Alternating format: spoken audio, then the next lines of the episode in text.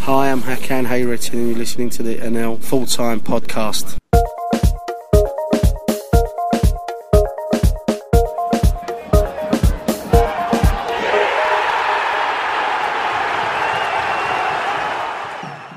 Welcome to this week's NL Full-Time. It's been another eventful week in the National League and across all three divisions, in fact. So joining us to look over everything today, it is Rob Worrell. Hello, Rob.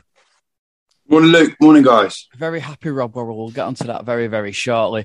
Also joining us is not quite as happy, Dickie Wharton. Hello, Dickie. No, not quite as happy. It's smiling on the outside, but yeah, not on the inside, but good to see you. And also joining us, it is Chris Pratt. Hello, Chris. Good morning, guys. Chris is here. Briefly, he's got to shoot off and do other journalistic commitments like he does because he's a busy, busy man. So Grimsby Town travelled down to the Ebb Stadium to take on Aldershot on Saturday. And before the game, Rob caught up with Grimsby fan Rusty, who we happened to bump into on the train on the way to the game. So I'm with a Grimsby fan on the train down to the Aldershot game. It's Russell. Russell is originally from Birmingham, but London-based now.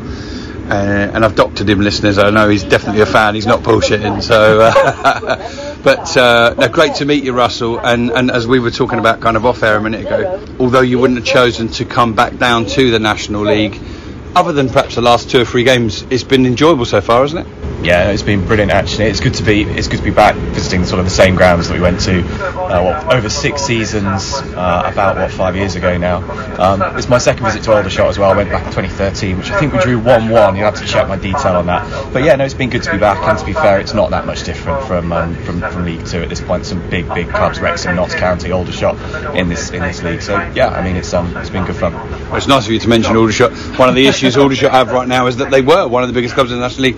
They were 5th, 6th, and now they're probably 11th, 12th, and that's frightening how much strength there is at this level. Were you a little bit surprised, even having been here before, at just what a good start to the season you had? Yeah, I think we all were. I think that the getting relegated from League 2 allowed the club to cleanse themselves a little bit, and I think the new chairman owner coming in, Jason Stockport's doing an unbelievable job. Paul Hurst, he's been here before. He's obviously had a rough time at Ipswich and then Scunthorpe, so it's good to have him back. And he's signed the right players. There's good passion in the club, and I've never seen attendances at Blundell Park like they've been. So yeah, I think it has surprised everyone. But you know, winning is a habit, and you know we got that going at the start of the season. Hopefully we get the 3 points today. But again, 3 losses back to back, you can never tell. And I know McAtee scored quite a few goals early on. He's now unfortunately out at least until December. Who else should we be looking out for today? Who even despite those 2 or 3 defeats recently is in pretty decent nick? So I think one of the best players I've actually seen play for us is Sheffield Wednesday loanee Alex Hunt. Quality football. Every time he gets the ball, I feel very confident. Bapaga as well, and Taylor, two forwards. So Bapaga plays typically on the left. He has been known to play on the right. It's been really, really good. And then Enrico D'Souza started the season unbelievably well, like one of those players that picks up the ball and runs. He got a bad injury against Bromley, which actually led to us losing that game in my opinion. But when he gets the ball, he's really, really dangerous. So yeah, I reckon those 4 players are worth watching out for. And that was Rusty, a Grimsby fan. He was quite bold about their chances, but a massive shock happened, didn't it, Rob? And I know you were really happy about it, and we've got the manager of Aldershot with us as well, Mark Moseley. Hello, Mark. Good morning. Congratulations on the victory, and I'll let you and Rob dissect it. Well, I think the first thing to address really is, Mark, it's been a really, really difficult run, hasn't it, since coming in terms of not just how you want to play things, but but just a lot of hard work's gone in. But the boys are young and naive at times, aren't they? And they're having to learn on the job week in, week out. And it's been a tough grounding in those opening few weeks. Yeah, we're definitely learning through our hardships. We're very disappointed we probably haven't got the points to show for some of the work, And then all of a sudden, what happened in the week, for the first time since I've been in, we did get opened up and some wounds got exposed on Tuesday night against a very strong Wrexham outfit. But all that did is that gave complete clarity to us. It gave us a clear way of going forward that, you know, we come up short for the first time probably. And like I said, we addressed it and we had to show a lot of character. I mean, last week was a tough week behind the scenes. I think if you probably saw our team sheet go in, people were probably thinking, oh, what's, you know, more injuries. You know, we were obviously missing all of our key experienced players, and the way that the lads rallied, the character, the attitude that they showed was, I thought, was fantastic. And we needed it. We needed a big reaction, and we certainly got it yesterday. But it was a very emotional day for the club. It was a very poignant weekend. I thought the club was fantastic, the way it handled the remembrance. It was a very special day at the football club, and the boys responded to that as well, and I think they gave the performance on the pitch which was fitting for what was a special day for us. I think, Mark, you what's refreshing for me is that you're not an excuses man, and my goodness me, you could have put a few out there. So you've already got your two of your first choice centre backs, Phillips and Locko, out injured reasonably long term. At the other end, you lost Bettimer and Toure in the live TV game at Barnet within minutes of each other. And we talk about games being won and lost in both boxes. And then going into yesterday's game, you had your entire three midfielders from the previous couple of weeks wiped out. Vennings gone, Wagstaff gone, Edser all out injured as well. And I don't think I've ever been at any Aldershot Town match since the club was formed where I probably, you know, logically could not see any way that team could win the match yesterday. But what we underestimated was, that's what Mark Molesley's used to, isn't it? Adversity. And fair play to you for getting a tune out of them yesterday and really fighting for every ball. I've never seen them win so many headers. And you had two or three really diminutive players out there as well, didn't you? Who probably had their PB ever for winning headers. Mm-hmm. Yeah, and I think, you know, it's something we had to address, like you said. Football's about both boxes, and since we've been in, we've been pretty in that middle bit, and probably been undone in the other two. So it's something we've, you know, we're working hard on every day, and sometimes, like I said, we probably saw some green shoots yesterday, probably saw a change in luck, we would say, but it's not. It was just boys having to stand up and count it yesterday, and our reality, but also the fight that we showed yesterday. Because we're in a fight at the moment, make no bones about it. And we rolled up our sleeves yesterday, and then that needs to be first on the list of priorities, is that we fight for everything we got, and we certainly did yesterday. And as I said, we had to bounce back. We needed to get that win. We needed to get that win at home. So we've sort of hopefully lifted the mood a little bit at the moment, but now it's always, and I'm going to sound really boring, that it's now what next, you know. We enjoyed the victory yesterday. It was a special victory for us yesterday, but now it's how we follow it up. How, you know, I said to you yesterday, Rob, didn't I, that job never changes. Work hard and try and get better, and that's the same we're going to do this week. Obviously, I saw you at Stockport County this season. I thought you were actually really good. I'm definitely surprised to see you where you are in the league, and the feedback we've had from Rob this season as well is there's been some fantastic performances, but late goals and, you know, points lost at the death and things like that. And I was just going to ask you, what do you put that down to, and, you know, how can you make sure that doesn't happen and those points start racking up from now on? Yeah, that's the $1 million question.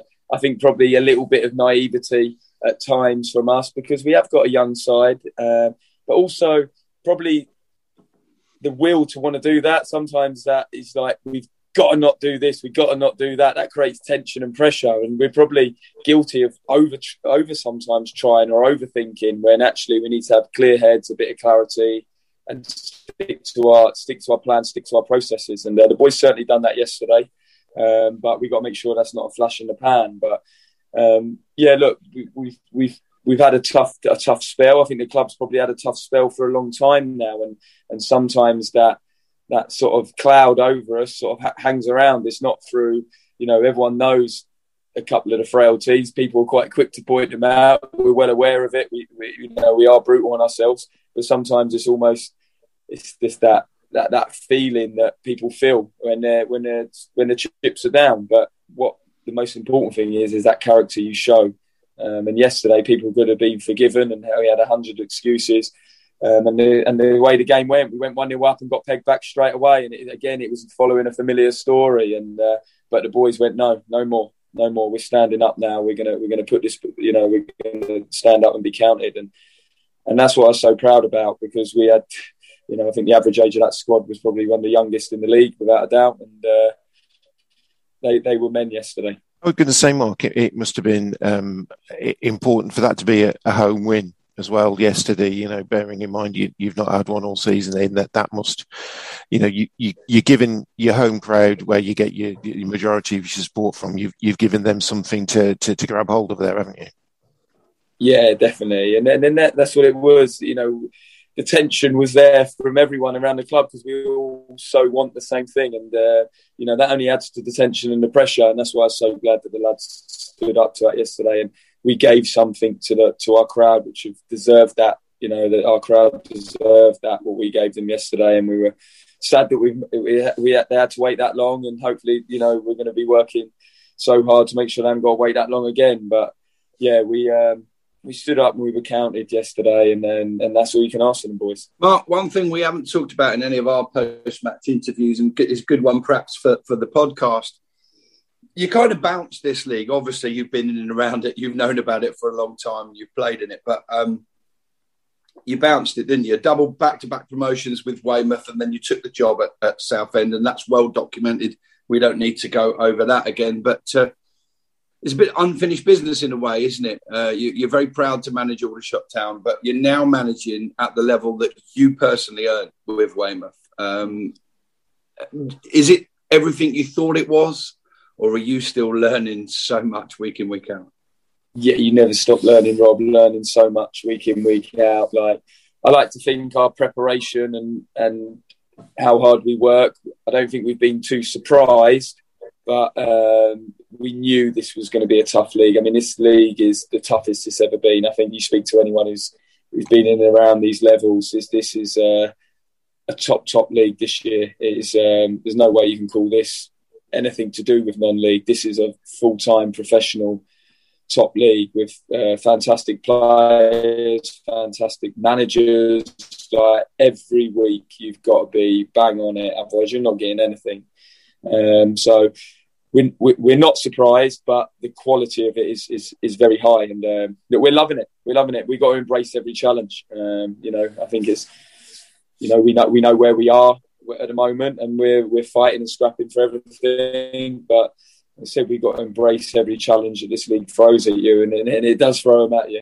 It must give you great confidence to beat somebody like Paul Hurst. I mean, I know obviously maybe Grimsby aren't going through the best run at the minute, but to beat a team like that, to beat a manager like that who's managing the Football League, must give you personal confidence as well. Yeah, look, we're always confident, and like I said, we've it's quite clear where we've probably come up short a little bit, and that makes it all the more frustrating. Like obviously, you saw us at Stockport, and that's been probably the tale of our season. Everyone says, "Oh, what a good, well played." What a good side, but no, that hurts. That cuts us deeper than anything, because we don't want to be that nice, pretty team. We've got to be that tough, robust, hard underbelly team who then, then talk about our football. But they have to be talking about that bit first, and maybe that's the bit we've just lacked a little bit. But understandably so, we've had a lot of, we've got a lot of injuries, we've got a lot of young players learning through the game, and. We can take a lot of confidence from yesterday for sure, but we've got to bottle that and use any advantage we can get now, because we've really got to use that as a springboard. Mark, thanks for joining us. No, thanks for having us, gents. Thanks a lot. For Grimsby, that is now a fourth defeat in all competitions, 3 in the league, and like I said to Mark Moseley, it probably wasn't a bad time to play them. Equally, like you say, Aldershot had lots of injuries, but. Grimsby are going through a bad spell themselves at the minute, aren't they? And I know they're in third position, but I know the fans are going, well, we're in a horrendous run at the minute. Well, yeah, it's 4 defeats on the trot, 3 in the league and 1 in the FA Cup.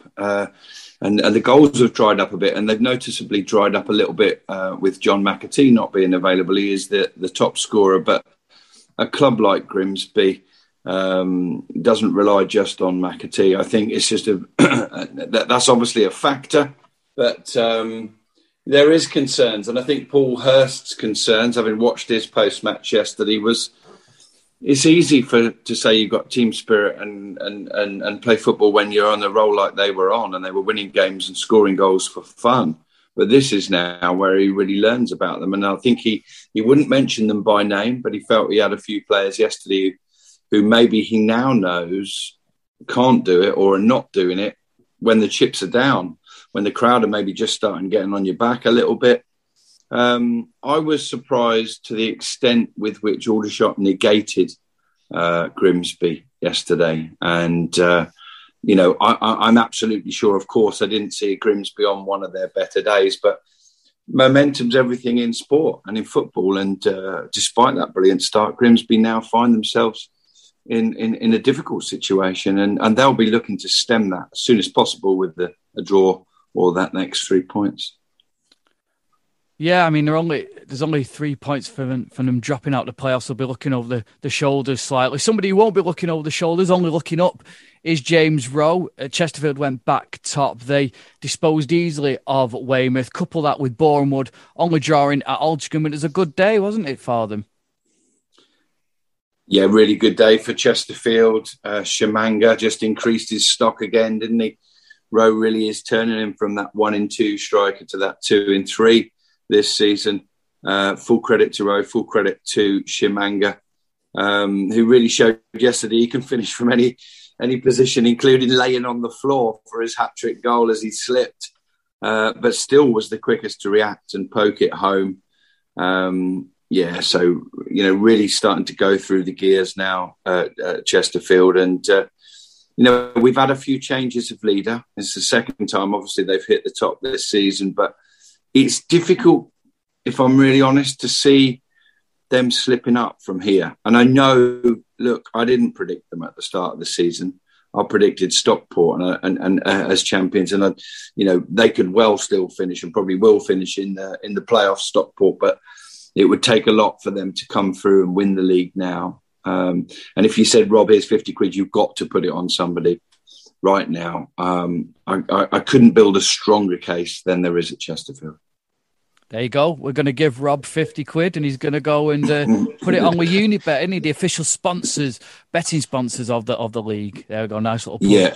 Luke, two problems with that. One, you haven't got, or we haven't got 50 quid between us. And secondly, I'm not a betting man. They're not the value they were at the start of the season either as well. I have to say, I think Chesterfield, shortest price that they've been to win the title so far this season at the moment, and they are actually the favourites with the bookies at the way it's looking at the moment. Of course, that's sometimes just a reflection of the amount of money that's been staked on them more so than looking at genuinely what you're seeing going on the field. But it's going fantastically for them. Another nice little fillip for James Rowe's side is they've been picked for one of the FA Cup live games in the next round as well, away at Salford City, so they've got a chance to test themselves against them. And based on what I saw from Salford City in losing to Dagenham, in beating Dagenham and Redbridge last week, I think Chesterfield have got a good chance there. And as we mentioned, Bournemouth, they drew 1-1 with Aldringham, not quite the result they would have wanted. They took the lead on 57 minutes through Jamal Fifield before Josh Hancock equalised in the 76th minute. There was no game for Halifax yesterday, but they still stayed in the playoff places. Notts County, though, they beat Solihull Moors by 2-0 in a significant record yesterday, in that they broke the National League attendance record, didn't they? Yeah, absolutely incredible. Not too far short of 13,000, so they didn't just break it, they smashed it. And it's fascinating to see, because you've got a new kind of competition off the pitch developing here, haven't you? We know now there's obviously some big hitters in the league, and there's 4 or 5 clubs that are very capable of getting 5,000 plus, but it's now going to a new level. And Chris talked about the 5,500 at Stockport yesterday. Well, Notts County Wow, more than double that. That's phenomenal. And with the greatest of respect as well, against Solihull Moors, one of the smaller clubs in the National League. They took 700 fans there yesterday, which was superb. And obviously the real draw of that game was Neil Ardley returning to his former club, having steered Solihull Moors to a similar position that he was in at Notts County before he went. Yeah, a case of hard lines for him, wasn't it, in the end? It was, yeah. I think that was Moore's first defeat in seven in the league, which is, you know, it's been a great run, and won Neil Ardley Manager of the Month last month. I mean, again, coming back to the thing on the crowd, it's great initiative from Notts County to market that game at £5 for adults and only £1 for concessions and juniors. I mean, I know people will say in some senses that that's an artificial record, but you know, with international football taking place this weekend, and there being no Premier League as an attraction, you know, no Nottingham Forest playing in the Championship to draw people away, Notts County have they've done a great job for themselves in terms of showing what kind of market there potentially is for Notts County if when they're going well. And they've done a huge thing for the National League as well in showing, you know, just that what size of crowd can be attracted to games in this division if you've got the facility that can accommodate them. Yeah, I mean, a great day all round for them. Obviously, Solihull set up to be the disappointed party in that one yesterday, and that's how it proved. But I've no doubt they'll bounce back. They've got a really big... both sides have got really, really big FA Cup replays coming up this week as well. Notts County hosting Rochdale in midweek, and Solihull have got their game with Wigan Athletic. So, they've both got a lot to look forward to. And it was a big result as well for Notts County, because there'd have been a lot of pressure on, you know, with such a big crowd in. They were expected to perform in a way, and thankfully for them, they did, didn't they? Yeah, they did. I mean, you're quite right in that, you know, getting the crowd in is one thing, but then, you know, you're asking players who perhaps, I think some of the players will have played in front of crowds that big before, but some of them won't, and you're testing them a little bit here by saying, you know, look, this is potentially the size of crowd that we could be playing in front of more regularly if we do well as a football club. And, you know, are you up to it? And Notts County proved yesterday that they were. I think the clean sheet will be as much of a thing to hold on to for Ian Birchnell from that as well, because I don't think it's been a strength for County that's this season. So, yeah, a really, really positive day for them all round. The late game on Saturday on BT Sport was Stockport County's game against Bromley, and it was an interesting affair in the end, and Stockport, of course, under the new management of Dave Challoner, had a really good performance at Bolton last week, and I imagine the atmosphere in the ground was bouncing, Chris. Yeah, it was. It was really good, actually. In fact, there was 5,500 in the ground yesterday, so it was a good crowd. But it was maybe have expected a bit more. I think everyone's just girding the loins for Wednesday night, to be honest, and after the excitement of the week before. And obviously I wasn't on the podcast last week, but the week before felt like a real turning point. It really did. It was such a good performance. The amount of fans who were there, it just felt like it was a great day, really. And that carried on into Saturday. And both teams started really well. It was one of them games where you watched it and you thought, this is a game between two really good teams now. And all of a sudden, County, I would put in that bracket because there's been a complete change of philosophy. Bromley, it was back and forward. Bromley were attacking. County were attacking. Bromley should have scored. County should have scored. And the first half was end-to-end, and I thought it was absolutely excellent. It was an excellent advert for National League football. In the second half, County were probably the better team, and we'll hear from Andy Woodman in a minute about that. And they scored shortly after half-time. It was a great finish by Scott Quigley, and I think it just shows the value of a really good striker, and he's in good form after last week at the moment. Looked like he was going to shoot. He didn't. He feigned, switched it onto his left foot and just put it in the bottom corner. And from there, County just couldn't get that second goal cushion. They had loads of chances, and they were made to pay for it in the last few minutes, because poor old Liam Hogan, he's not in good form at the minute. He's not been included in the starting 11. He came on. Bromley put a little bit of pressure on. Ball was headed across. He could have just left it. He probably would have dribbled wide, but he just had a brain fog and ended up bundling it in at the far post. And that was it. That was 1-1. And what I would say is, coming home after drawing, not losing. Sometimes it feels like a loss, but it wasn't. It was a draw. Coming home after drawing 1-1, you'd normally be absolutely gutted and feel like you got beat, but the performance was excellent and there was so much encouragement. And I think I put on our little WhatsApp group, it's 700 times better. And Dave Chandler's talking, what he wants to play is high intensity. He wants high presses, high intensity, and he's going to demand a hell of a lot from those players. And you could see that yesterday. It was chalk and cheese, and I came back with so much encouragement for the rest of the season. In terms of Bromley, I thought they were very good. They obviously a really good team. I thought Michael Chee was quite quiet yesterday, I thought, which was a bit of a surprise. I expected a bit more. As a number 9, he played a bit more as a number 10 yesterday. But apart from that, I thought they were excellent as well, apart from the second half when they weren't as good. I actually spoke to Andy Woodman about that at the end of the game, and he gave his views. So I'm here with Andy Woodman on the NL Full-Time Podcast. Andy, snatch a point at the end there, you must be delighted. Yeah, absolutely delighted. We was poor today, no two ways about it, that weren't us. But we got a point, and we've been poor away at Stockport with a new manager, the riches they've got compared to us, and I'll take a point. Won't take the performance, but I'll take the grit and determination from the boys. Fantastic. What do you think there's there to improve on then? Well, look, we've got a couple of players out at the moment, which we've had to shuffle around a little bit. But we just didn't keep the ball well enough today, as well as we had been keeping it, and we wasn't moving it quite as well. But that said, look, they're not a bad team. Let's get it straight. They've got players on there on big money, and they've brought players on big money, and they've brought a manager on big money. So we are worlds away from them in finances, but we are worlds away from them in heart and grit and desire, and I'll take that.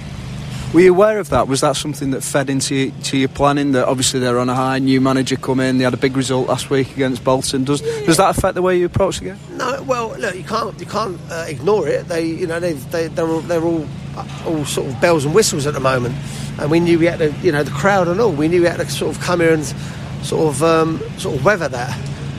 But look, let's start talking about us, because we've had 10 games unbeaten. I keep hearing about Wrexham. I keep hearing about Stockport, I keep hearing about all these teams. That's 10 games unbeaten. That ain't bad. I think teams should start worrying about us a little bit more. Yeah, absolutely. In the week, obviously, there's been speculation about yourself during the week and about Hartlepool and what have you. Is that flattering, or does that disrupt the planning for the week? No, because I'm a realist. I've got a really brilliant chairman that I can be completely honest, transparent and straight with. We spoke about it. We heard all the noise. Is it flattering that Hartlepool want me? Yeah, of course it is. It means I'm doing a good job. And that's the bit I'm really appreciative. But people are recognising the job I'm doing. But the job's here. Bromley's here. I'm there's nothing changed in my mindset. This is the job I've got, and this is the job I want to get this club, going places. Another 10 matches unbeaten coming up then? Listen, I keep telling the boys, if you play that badly and get a result against a team with the riches they've got, then there must be something going on in our dressing room that's good. Cheers, Andy. Thank you. Yeah, that was Andy Woodman, and he went very Kevin Keegan-ish, didn't he, going, nobody's really talking about us, and we're 10 games unbeaten. But if I'm Andy Woodman, I'd like it that way, because I'd want everyone to talk about Stockport and Wrexham, because it just allows you to just glide up the table, doesn't it? Yeah, he was really bullish, wasn't he? I thought it was quite interesting, he said, but no one's talking about us. And I thought, but you just talked about Stockport for a couple of minutes. And then he talks about no one's talking about us. And he's quite right, because, 10 matches unbeaten, you're on a fantastic run. I thought his response when I asked him about Hartlepool was quite interesting. That, to me, sounded like, he's committed to the project at Bromley, and now Hartlepool had mentioned a statement about him saying that they're, that's not going to continue any further. So, no, it sounds to me like he's totally focused on Bromley, very bullish, and he was pleased with his team's commitment, if not the performance yesterday. Yeah, if you haven't seen it this week, of course, the odds dropped on him becoming Hartlepool manager. Bromley released a statement during the week saying they don't know where the rumours have come from, and he completely denied it all, said he's not going anywhere. And again, you heard it there with Chris. He sort of denied it, and it looks like he's going to be continuing at Bromley for the long term, which can only be a good thing for them. Yeah, definitely a good thing for Bromley. If that is all. I mean, the thing is, even if talks were underway, they'd have to put out stuff like that. So, you know, we know a few days is a long time in football, isn't it? I think the appropriate thing to say is it's quite right that Woodman's being linked with a club and a role like Hartlepool, because that's how successful he's been, along with James Rowe, both of them over 2 points a game average since they've been in charge of their club. So it's no surprise. Chris, one quick question about Stockport. There's undoubtedly a lot of individual talent there, and I guess the job that Chaloner has is to make sure that the sum of those parts is also, you know, it's all working in tandem. It's cohesive. They're pulling together in the same direction. If you can get them doing that, they've got big chances, haven't they? Yeah, absolutely. And I think we saw that immediately, almost with the week before and this week. You had, I mean, some of the big players really played yesterday. Ollie Crankshaw, Paddy Madden was exceptional yesterday. Quigley was brilliant yesterday. Ben Whitfield's out for a couple of months, unfortunately. He's got he picked up an injury last week against Bolton, which is a blow. But like you say, Rob, they've got strength in depth to be able to deal with that. And Maudy seemed, Chaloner seemed to give them the confidence to go and express themselves. Sarcevic was brilliant yesterday. I think he's going to be one of those players that you almost don't notice is there, but is so important in the middle of that midfield. So yeah, it's harnessing all that talent that they've got available, and so 2 draws, but definitely so far so good. Chris, and so is Scott Quigley coming back a big thing? Does it sort of take the weight off Paddy Madden's shoulders, because there's been a lot relied on him really? Quigley hasn't really played up until the last couple of weeks, has there? Luke, it's enormous. Scott Quigley is, I didn't realise actually how good he was until the last couple of games. He is brilliant. He's not just a big man that holds it up and lays it off. He's got really good feet as well. He's such a good player, and I think if you see the goal, you'll see how good he actually is. You know, he got that. 99% of players would have hit it when they had the chance. He switched it onto his left and buried it in the corner, and he makes Paddy Madden's job a lot easier, because he can play up alongside him, and he can pick up, and they work really well together. Crowd's reaction at the end. Good, really good. Plenty of applause. No problems. And I think a lot of the crowd will have just gone away encouraged, to be honest, Luke. And obviously disappointed with the late goal, the late own goal, how it happened. But certainly encouraged. Chris, thanks for joining us. I know you've got a shoot off, so thanks for coming on. No problems. Thank you very much, guys. See you later. Dagenham and Redbridge, they move back into the playoff places. They leapfrogged Solihull, and they bounced back from that FA Cup defeat to Salford on Monday. They won 4-1 at Maidenhead, and it was fair to say it's the Angelo Balanta show, wasn't it? Yeah, it was, to some extent, although there was a supporting role played by somebody that I'm familiar with as well. Great finishing from Balanta, and they've got issues up front. They needed a bit more strength, a little bit more support, especially while McCallum's out, and... fine finishing from Balanta. He's a quality player at this level. But all 3 goals of his set up by or involving following up shots from Ibi Akambi on loan from Aldershot. And Akambi wasn't happy just playing a supporting role. He banged in the 4th himself. And, you could see the relief and the joy in his celebration, because the season hasn't gone how he would want it to. But now he finds himself on loan at Dagenham, and amongst the goals and the assists, and playing a real key part yesterday. Dagenham starting to just get up through the gears again. Yeah, Balanta he's a key player for them, really, isn't he? If they can keep him fit and firing, then they've got the chances, haven't they, in the playoffs? Most definitely. They're a streaky side, Dagenham, aren't they? If you go back over the last couple of seasons, they're either on a bad run or a good run nearly all the time. And obviously the good runs need to outweigh the bad if they're going to play their part in those in-the-season playoffs.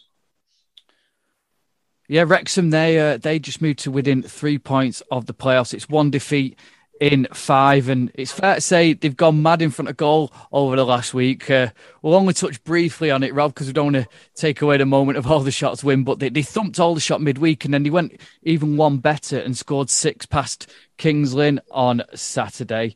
And Kings Lynn actually scored first for the first time in a game this season, but it wasn't enough for them in the end. And it's fair to say Wrexham went pretty mad in the end. And there were six different scorers as well, which I'm really happy about. You like that, don't you? Yeah, and five different scorers in the midweek victory as well. Yeah, Kings Lynn might think twice again before scoring the first goal in the game, having finally done it. It's really difficult times for them because we know they're well coached and we know that coach has good contacts. But in their first season as a full-time side, they are no doubt struggling. And I'm going to be honest with you, and I'm sure most Aldershot Town fans would say the same thing. They're one of the first results I'm looking for each week because that's going to be the fight. At the moment, it looks like the likes of Aldershot, Kings Lynn, Southend, possibly Weymouth, you know, maybe Wilston. We'll come on to them in a minute. Terrific day for them yesterday, who are trying to avoid those couple of places alongside the probably more inevitable relegation of Dover, who are still in minus points. It's going to be a right old battle at the bottom for the rest of the season. It really is. Yeah, and as you mentioned, one of those results you'll look at, Rob, is Southend, because Aldershot's win has moved them to within a point of Southend, who lost at home to Woking, who have got back to winning ways after that's two wins now in their last three games after a bad run before that. And also, as you say, Weymouth, they lost at Chesterfield, as we mentioned earlier. Barnet lost away at Wealdstone in a local derby there. A real good win for Wealdstone, as we mentioned. And funny enough, you didn't mention, Rob, in there, Maidenhead. Now, Maidenhead are 3 points ahead of Southend. Is that you saying you're confident they'll get out of it? Do you know what? Every other season prior to this, I would have kept looking at them and thinking they'll drop into it, they'll be a part of it. But I've had my fingers burnt. We've all had our fingers burnt too many times with Dev. He finds a way, and I've no reason to believe he won't find a way. You've got players like Sam Barrett and Josh Kelly who just keep coming up and knocking on the door and scoring goals for them. What they need to do, Maidenhead, is keep the points tally ticking over. Even if they lose one, draw one, win one, you know, I think they'll probably be all right. Fascinated by the Southend and Woking game yesterday. I found it one of the most unpredictable in the most unpredictable league. I didn't know if we might finally see a little bit of a fruition of the new Southend management team coming in yesterday, because you don't know quite how Woking are going to turn up each week. But fair play, Dowse has gone there and pulled off a great win. Tarvin Campbell, who's up there now, I think third, possibly in the top scorers in the National League. He's had a cracking start to the season. And Kretschmar with the penalty as well. I think 4 or 5 for him already. And Woking going along really nicely. When you look at Woking and Kings Lynn, both switching to full-time this season with the same manager that managed them part-time, Woking are doing the better, far the better of those two teams. We should have a little look, Luke, really at the Wealdstone and Barnet game, because in a similar but different way to the Notts County Solihull Moors game, what you had there on Saturday was Dean Brennan returning to Wealdstone. Dean Brennan against Stuart Maynard. I think it's well documented out there that they worked together for many years. They've been close friends, but that change at Wealdstone when Maynard became the manager and Dean Brennan was out, is documented as having ended their friendship. So it will have been a difficult one yesterday. And Reece Brown, who's a player I've admired in the past, but hasn't always delivered consistently, ultimately bundled home the goal in the 77th minute, which separated the sides. And we're talking about that massive win for Aldershot as a massive win as well yesterday for Wealdstone in more ways than one. Yeah, absolutely. Morwell as well for Dover down at the bottom. They lost to Torquay, got a much-needed win, although Dover did go ahead in that game 3, Gregory, but 2 goals from Armani Little. And again, in the last minute, it was Johnson time, wasn't it? Or Gary time, I think they call it, don't they? Anyway, it's a late winner again for Torquay there. And also in a mid-table battle, it was Yeovil against Eastleigh. Yeovil came out on top in that one by 2-1. We're going to look at the National League South now, and at the top it was a big game between Dartford and Oxford City, and we mentioned last week about Dartford's stuttering form, and they'll be disappointed not to have won at home even though they are playing a team in form in Oxford City. Yeah, they'll also be respectful, you know, when you're two of the top four sides playing each other. Never underestimate a point in those games. What it does do, of course, with Dartford being the side in the more lofty position, it keeps the equidistance between those sides. So I don't know the story of the game. Obviously, I was elsewhere. But as Dartford could only draw and St Albans didn't have a game, two sides that took full advantage on Saturday were Ebbsfleet United and Dulwich Hamnet. Just looking a little bit closer at those games, cracking. Probably the game of the day, I'd say, for Ebbsfleet, away at Hungerford Town, who we know not to ever underestimate. Bingham put Ebbsfleet ahead, but Wanjow Smith equalised. That was the only goals in the first half, but then the goals started raining in the second half, and Ebbsfleet pulled away, but there was a late comeback from Hungerford, and there would have been a nervy last few minutes for Ebbsfleet as they hung on to win 4-3 and lift themselves up to third place now in the National League South. Just 3 points behind Dartford, but significantly with 3 games in hand. St Albans in a similar position, 3 points and 3 games in hand. And then Dulwich Hamlet, well, they played Bath City yesterday, and I know whenever Tom's on, he speaks well of Bath City, but they're not delivering this season, and goals from Cade Taylor, Jordan Green and Darren McQueen saw Dulwich home yesterday. And they really are having their best season now in the National League South. We are still only 11 games in for them, but 21 points, a superb start to the season for Dulwich Hamlet. And I guess another team that probably the shock result of the day, really. Mark White's Dorking Wanderers, they've been in better form of late, but they did go down at Slough on Saturday, who really needed the points. Freddie Grant and Aaron Cool getting the goals for them. Yeah, cool runnings there for Slough in the end, wasn't it? It was a strange day at Hampton and Richmond Borough as well. They were losing at home 1-0 to Braintree. Now, we're not suggesting Tom's got any wire clippers or anything, but no, we're joking. But the floodlights did go out there, much to the annoyance of everyone at the ground, and I'll have to do that all over again. Yeah, they've got to do it again. And, you know, if you were looking from afar, you might think, hang on a minute, 1-0 down at home, half-time. But Tom's reassured us that actually, although that was the scoreline, Hampton and Richmond Borough were in the ascendancy. And he said everybody there felt they'd still come through and win that one. You know, you can never predict in football, can you, what's going to happen? And obviously Braintree had what they would have seen as a treasured one-goal lead. And it would have been certainly more frustrating for them than it was for those at Hampton and Richmond yesterday. Elsewhere, probably the big battle of the day in that league, when you look at the clubs with expectations, etc., was Havant and Waterlooville against Maidstone. And a bit like the other big clash in that division, there was no goals. It was goalless between the two. So that leaves Maidstone still 10th and Havant and Waterlooville 9th. And, two clubs underwhelming, aren't they, at the minute? They are underwhelming. You know, if we all had to pick 6 or 7 teams, which we did at the start of the season, I'm pretty sure we all had those two in the top 7. Hungerford sit just above those two in 8th place. Obviously, had they actually got the win yesterday in the game they lost, they'd have gone 2nd. Hungerford. So let's not write them off out of that situation. Chippenham had a good win at home, 3-0 against Billericay, 3 different goal scorers for them. And just wrapping up the rest of that division, really, Welling United continued their good form under Peter Taylor with a 1-0 win. Bradley Stevenson getting the goal in the first half there.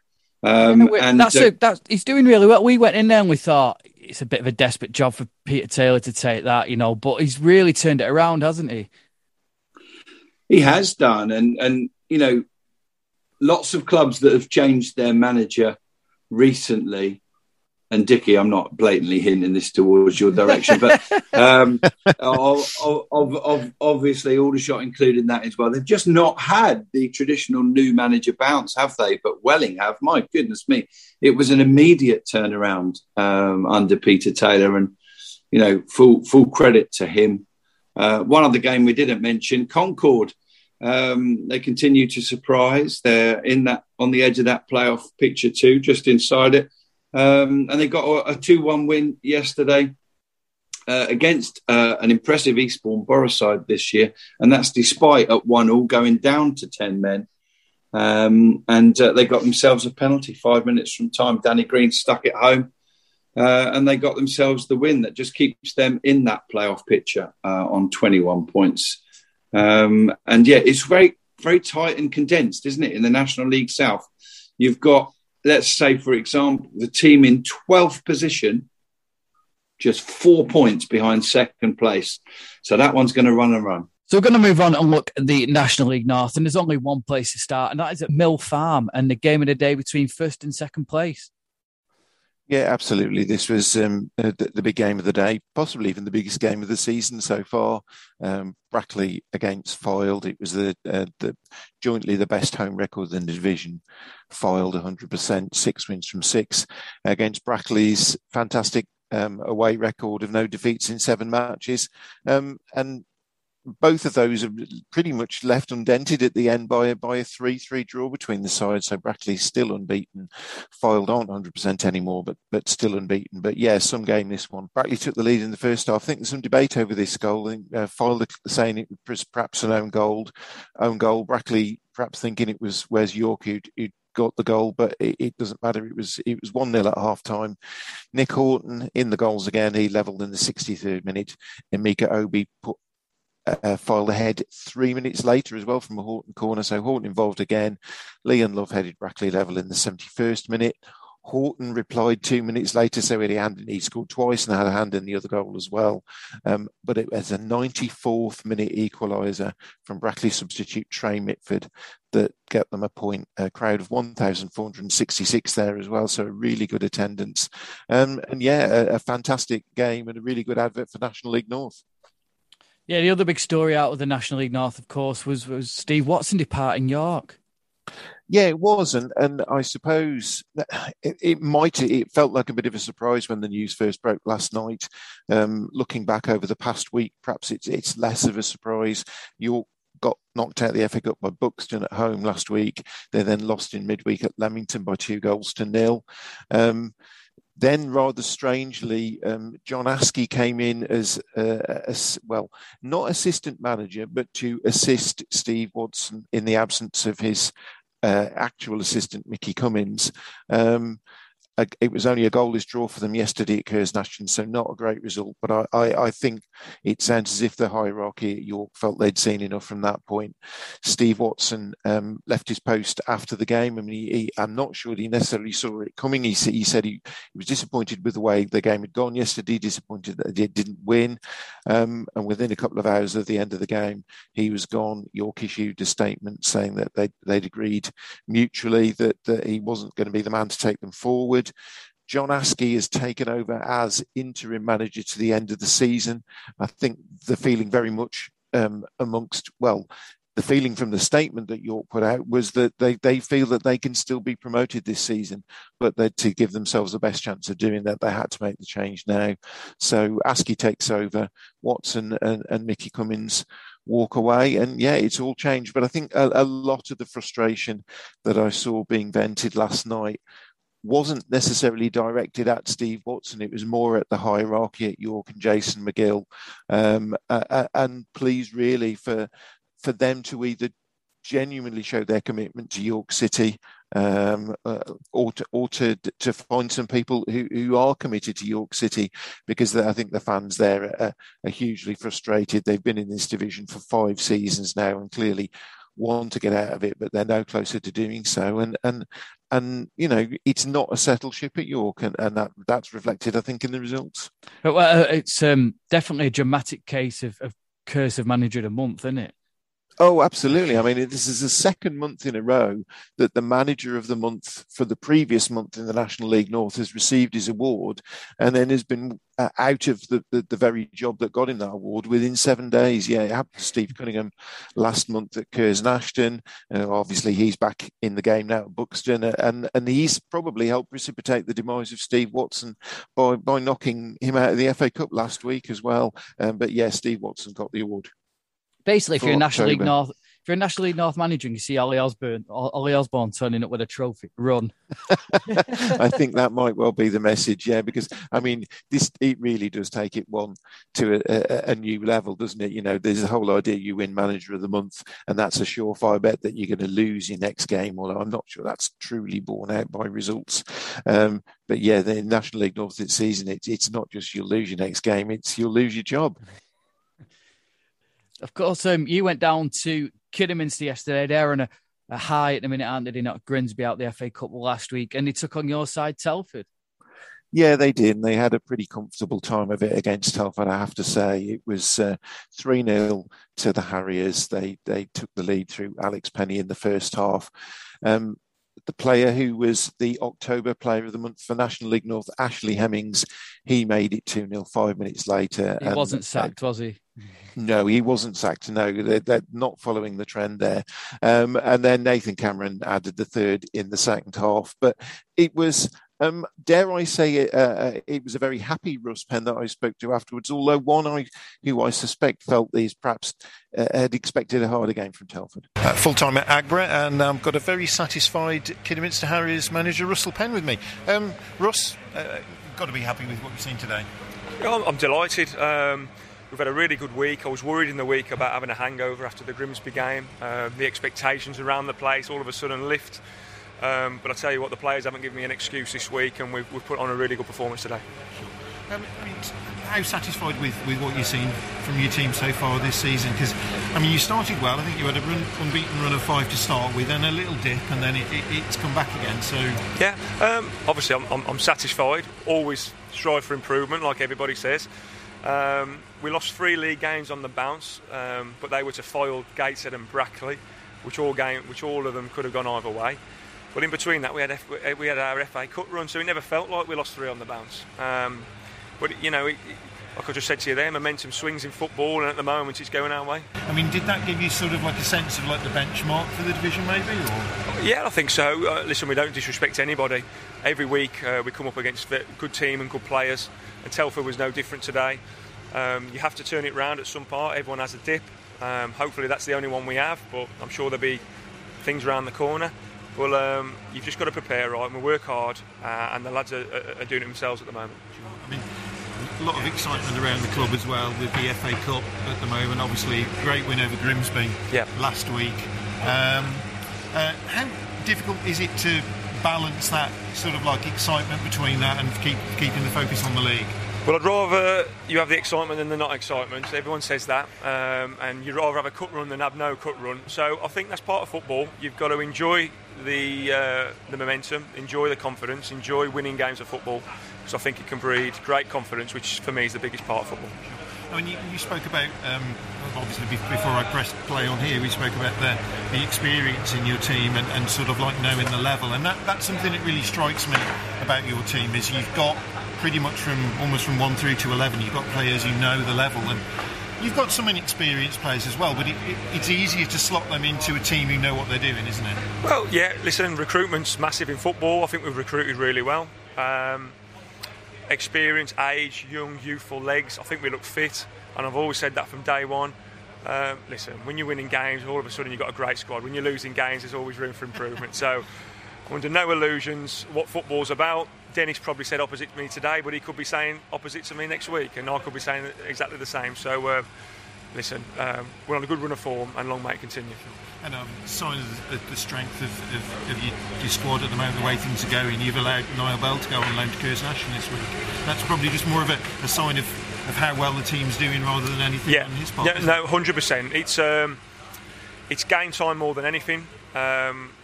We play the loan system up top at the moment, and you don't need 3 strikers for that. But he's a Kidderminster player. He's hopefully got to get 5 games for Curzon, win some games for them, beat our rivals and come back here in December. And just touching on that experience you spoke in the last one, after your FA Cup game last week particularly, saw there was a lot of love for Keith Lowe. He's a big cult hero here and, you know, still going strong. I mean, do you ever look at him and regret that you might have stopped playing a bit too soon, you know, with him keeping going? No, listen, he's a different animal to me. He's a lot more robust. He's got stronger bones and he's got a great head on him. Listen, it was a tough decision not to play Keith today after last Saturday. But it was a different test for us, and listen, we picked the right team, but he's a massive part of what we're doing here at the football club. Okay, and I guess immediate aims, if I was to say sort of like by Christmas, you know, what would you be hoping for as regards to... I can't think that far ahead, mate. We all focus on Alfreton. I know it can slap you on the arse if you start thinking 6 games in time. I'm going to enjoy today and fully focus on a tough task at Alfreton next week. Yeah, and that was a very happy Russ Penn. He also caught with somebody else who had a big beaming smile on their face in Ashley Hemmings after the game. Well, I've spoken with a very happy Russ Penn already, and I have one of his players now, National League North Player of the Month, Ashley Hemmings, with me. Broad smile on his face, buzzing was your description. Oh yeah, I'm absolutely happy. You know, coming off the field today with 3 points plus a goal, couldn't ask for anything else. So I'm just happy how things are going now, and we just got to keep this up. I mean, you were really quick, I think, when you found out you got the Player of the Month. You paid a lot of praise to your teammates. You know, you said that, you know, it's their support that sort of like has got you the award, but it's as much for them as anybody else. I mean, of course, like without them, and then I wouldn't, you know, have won it, because you know they help me day in, day out. The staff. Even when I'm coming and like playing matches as well, the fans, they're amazing as well. They give me the support, so I thank them all. And you know, and just as long as they keep supporting me, you know, I'd always give my best. I mean, you rewarded another good performance with another goal today. You fly in terms of the goal scoring. Yeah, you know, that's something that I've wanted to do this season. You know, just you know, as I get my chances, score, assist, or even just play good and help my team as much as possible. So, you know, I'm glad how it's going right now, and I just want to keep it up. I mean, I think I saw recently, I think you've just had your second anniversary of coming here. So, I mean, this has got to be the best period at the club since you've joined.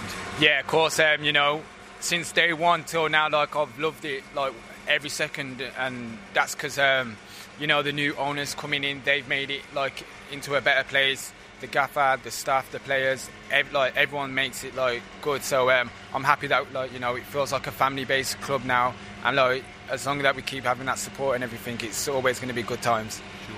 I mean, I've got to ask you about this one. I watched your penalty kick in the game against Grimsby last week, and quite notable for the fact that you have quite sort of like a long delay and long run-up. Is that? I mean, I'm probably don't want to give too many of your secrets away, but it's part of that just to sort of like keep the goalkeeper waiting.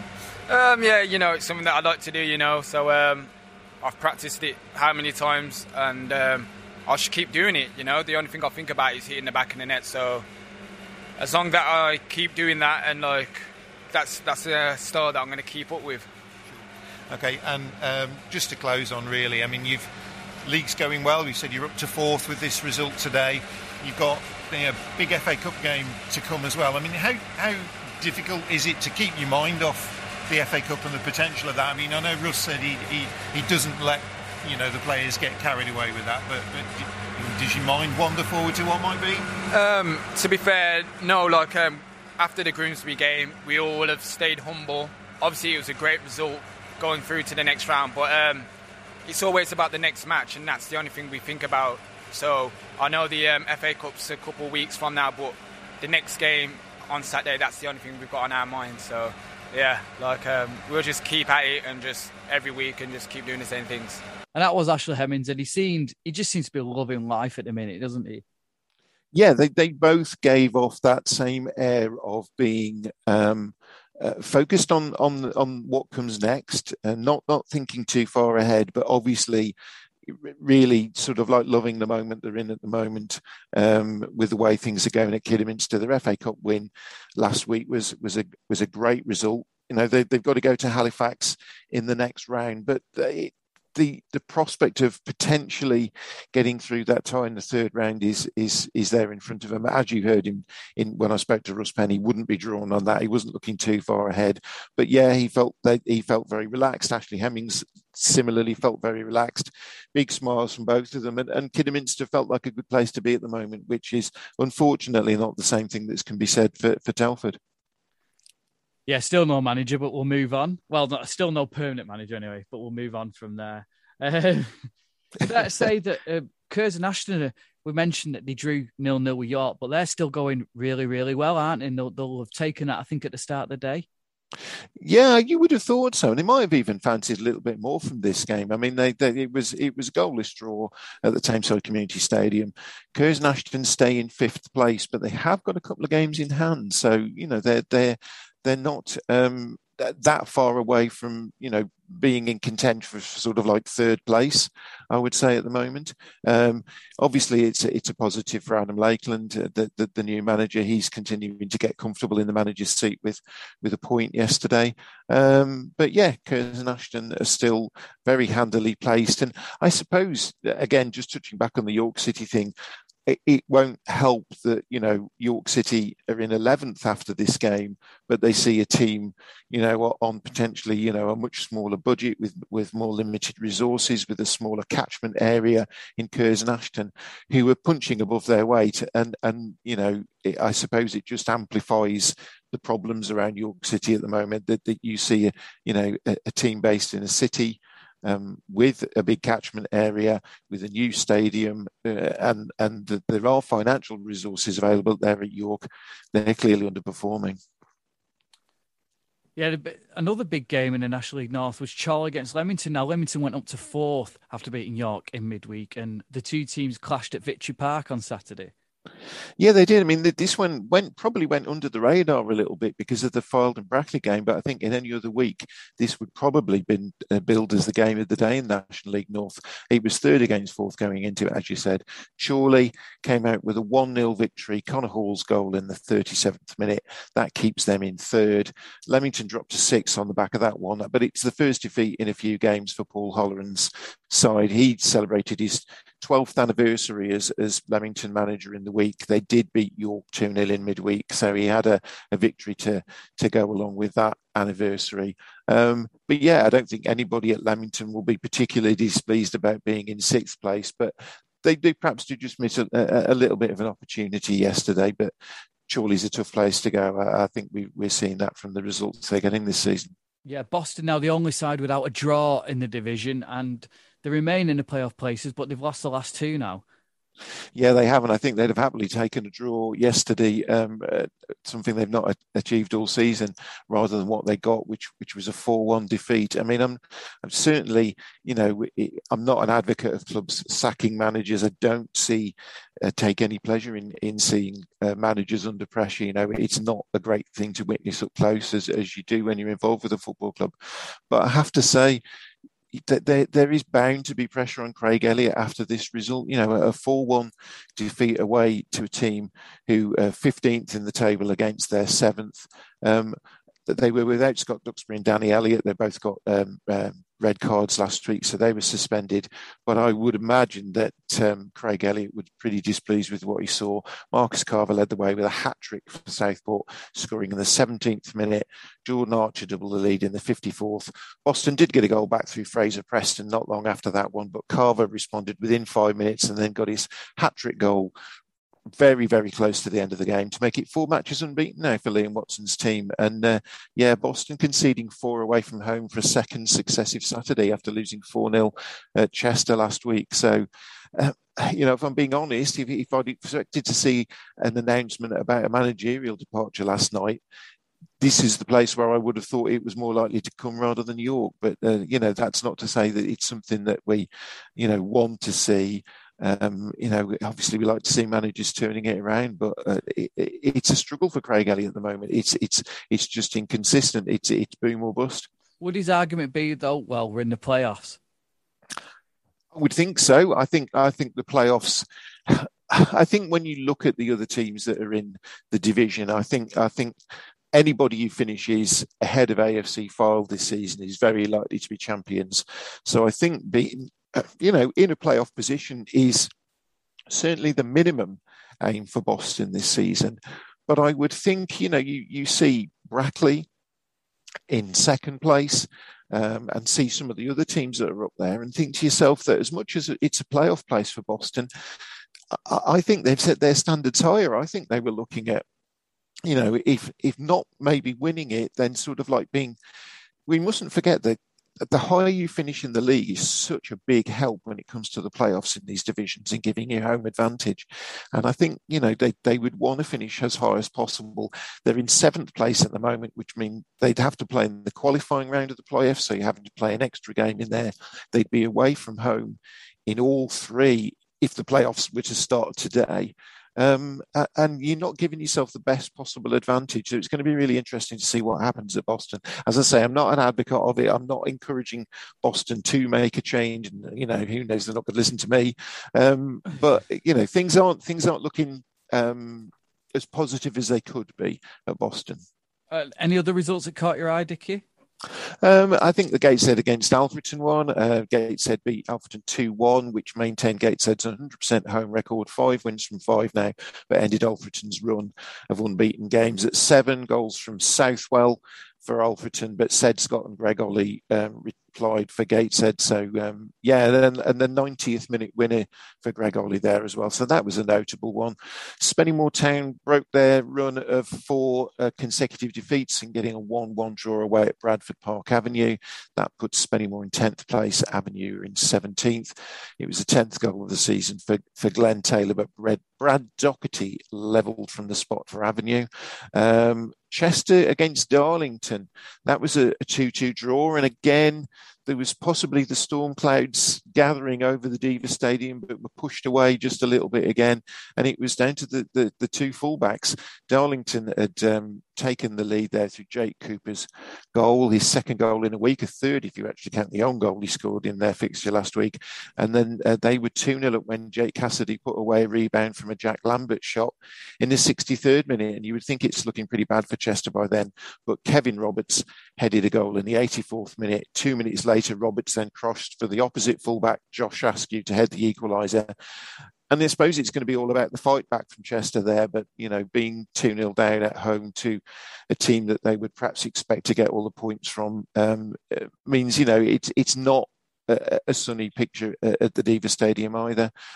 There was a 4-0 win for Kettering Town against Blythe Spartans. That was maybe expected, but a much-needed win for Paul Cox's men. Goals from Callum Powell, 2 for their influential captain, Connor Kennedy, and then loan signing Jerry McDonough. He got the 4th. He's on loan from AFC Halifax Town. Blythe had Aaron Cunningham dismissed for violent conduct late on. And really, I suppose the story there coming out of this one is Blythe Spartans. They're now winless in 10 games, a 7th defeat in a row, and that defeat plunges them to the bottom of the table. The reason they go bottom is because Gloucester City recorded their first win since 21st of August, 2-0 over Farsley Celtic. 2 goals in that game from on loan Bristol Rovers forward Ollie Hulbert, 1 in either half. They had Ben Gehring, the ex-Woking defender, making his Gloucester debut as well. And that air of positivity continued. They announced that Lee Mansell's going to stay on as manager to the end of the season. Not quite so good for Celtic. They appointed Neil Ross to succeed Adam Lakeland in midweek, but they're winless in their last 4 games. The only other game in the division, Guiseley 0, Hereford 2, Hereford rise to 16th, Guiseley in 19th. All about the Ryans yesterday. Ryan Lloyd opened the scoring after good work from Ryan McLean, and then McLean himself added the second on 64 minutes. Guiseley missed a late penalty for Jamie Spencer when his standing foot went from beneath him as he took a spot kick. But Hereford's first back-to-back wins this season.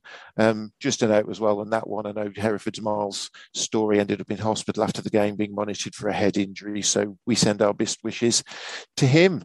And yeah, it's very tight at the bottom of the table in the north now. You've got 4 teams all tied on 9 points, separated by goal difference. Guiseley have got 2 games in hand over the other 3 at the bottom, who are Gloucester, Telford, Blythe Spartans. But yeah, it's that the trapdoor is beckoning for those sides at the moment. And although there's a lot of games still to be played, it's they're all in fairly desperate runs at the moment, those teams at the bottom are needing something to pull them out of them. Bro, well, Dickie, thank you very much for joining us. You're welcome. Thanks for joining us, Rob. Yeah, cheers. Pleasure as always. Have a good week, guys. And that is it. Don't forget to follow us on Twitter at NL Full-Time. And it's the same on Instagram as well. Don't forget to subscribe to us and you'll get it uploaded to your device every week. Until then, thank you very much for listening and we'll see you all very soon.